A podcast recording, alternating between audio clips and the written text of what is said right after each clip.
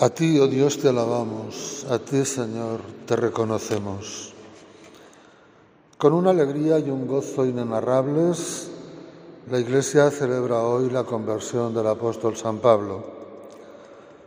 Dedica el día 29 de junio a su figura y a la de San Pedro para celebrarlos, a los dos como columnas de la Santa Iglesia Universal pero en el día 25 de enero celebramos todos años un día dedicado a su conversión, la conversión de Saulo de Tarso en Pablo.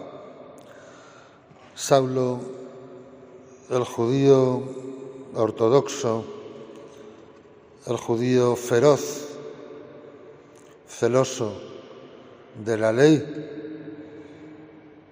perseguidor de los cristianos, porque para él la doctrina de Cristo era una herejía que lesionaba la doctrina del judaísmo, se convierte en Pablo,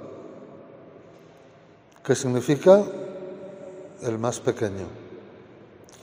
Y así lo dirá él, soy el último de los apóstoles, soy el más pequeño de entre los apóstoles y apela a algo sorprendente. Dice, yo no he aprendido el Evangelio por boca de hombres, sino por boca del propio Cristo.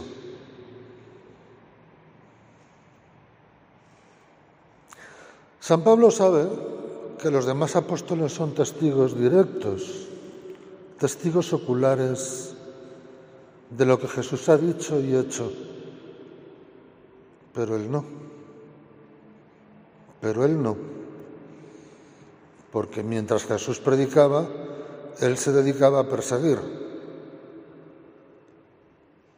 Y porque cuando se encuentra con Jesús, Jesús ya ha muerto y resucitado.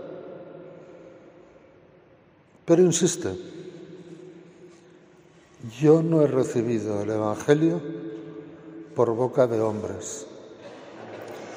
Le han instruido Ananías, después Bernabé. Él menciona incluso que ha estado 15 días con Pablo, perdón, con Pedro en Jerusalén. Pero Cristo se le revela a él personalmente en el camino a Damasco. Al llegar a la ciudad de Damasco para apresar a los cristianos, cae del caballo. Soy Jesús a quien tú persigues. Y queda ciego. Señor, ¿qué tengo que hacer? Y pasa unos días ciego, hospedado por aquellos a quienes él iba a apresar. Se queda sin vista porque en esos días no la va a necesitar. Es en esos días donde el Señor directamente le va a instruir y le instruye con la mirada del alma, con la mirada del espíritu, con la mirada de la fe, con la mirada del amor. La mirada de los ojos esos días le habrían despistado, no la ha necesitado. Jesús le iba a comunicar sus grandes verdades de una manera personal y para que no se distraiga le priva de aquello que no va a necesitar porque va a tener que mirar con los ojos de la fe, con los ojos del alma, con los ojos del amor. Solo cuando ya ha sido bautizado cuando ya ha recibido las aguas del bautismo, cuando ya se ha convertido de corazón a nuestro Señor, solo entonces recobra la vista. Entonces sí, la va a necesitar para la misión que le queda por delante. De alguna manera Pablo, que era muy listo, muy largo, mucho, mucho, sabía que tenía un encaje difícil dentro del grupo de los apóstoles.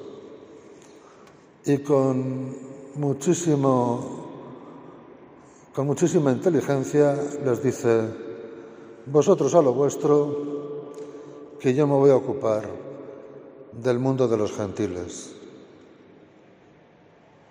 así no se pisan los unos a los otros así no se comen el terreno los unos a los otros y más bien se complementan.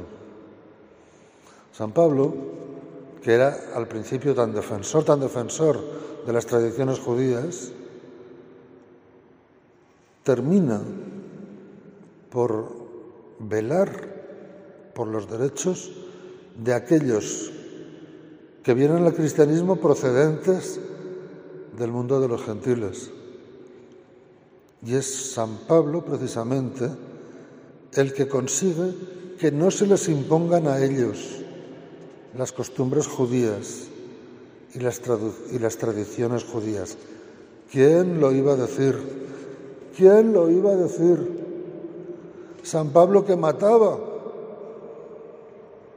por las tradiciones judías, al final defiende a los que nunca han vivido las tradiciones judías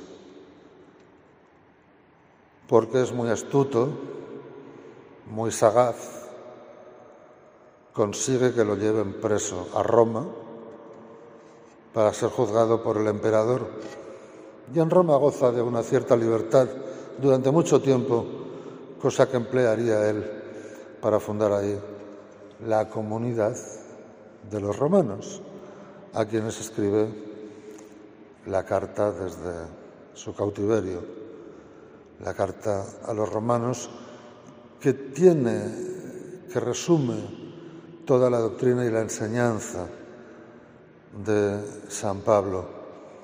Es de una lectura exquisita la carta a los romanos y sobre todo en ella encontramos respuesta a muchos interrogantes de nuestra fe, en lo que es una primera reflexión teológica muy seria, hecha muy cerca de la Pascua de Jesús, una teología sistemática bastante completa para ser, podemos decir así, la primera que se elabora.